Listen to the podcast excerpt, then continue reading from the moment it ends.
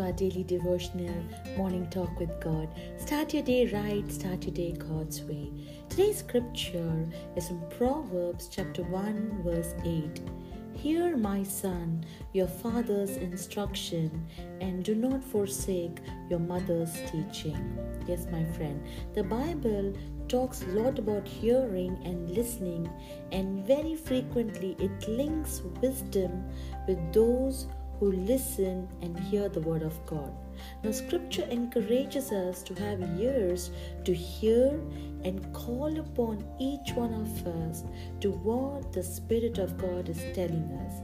Now, it reminds us that faith comes by hearing and hearing the word of God. And it warns of the dangers of being blind to the truth and deaf to God's word. Now, God, in His own wisdom and grace, He put each one of us in families and He expects children to be taught the things of God from infancy by their parents. Now, children are expected to learn how to live godly lives in their home environment. And if you read the scriptures in Proverbs, we discover that the great King Solomon is giving advice to his own son. He's saying, Hear your father's instruction, my son. And Solomon is giving advice to his son, saying, Forsake not your mother's teaching.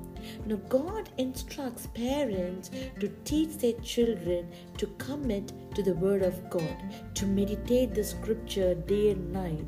And it is important that children are obedient to the elders and parents. We read in Scriptures that how Timothy from his mother Eunice and his grandmother Lois learned the Holy Scriptures.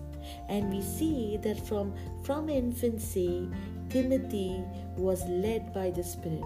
And we see that how God used him mightily and he shared the gospel.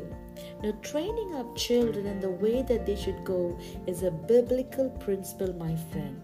So, we need to thank the Heavenly Father for placing each one of us in families and for giving us the understanding that parents are ordained by God to train up their children in the reverence, fear of the Lord because we live in a world where honor and respect for parents and elderly people is decreasing day by day. And today, I encourage elders, parents, leaders to train the children, to train the young people, and guide them in the right path, as these will be the future generations who will be building the kingdom of God. And young adults, Hear to your father's instruction and obey the voice of your mother. Listen to the words of your father and the teachings what your mother gives you. Amen. Let's pray. Father, we pray, Lord, for the protection over all the families around the world.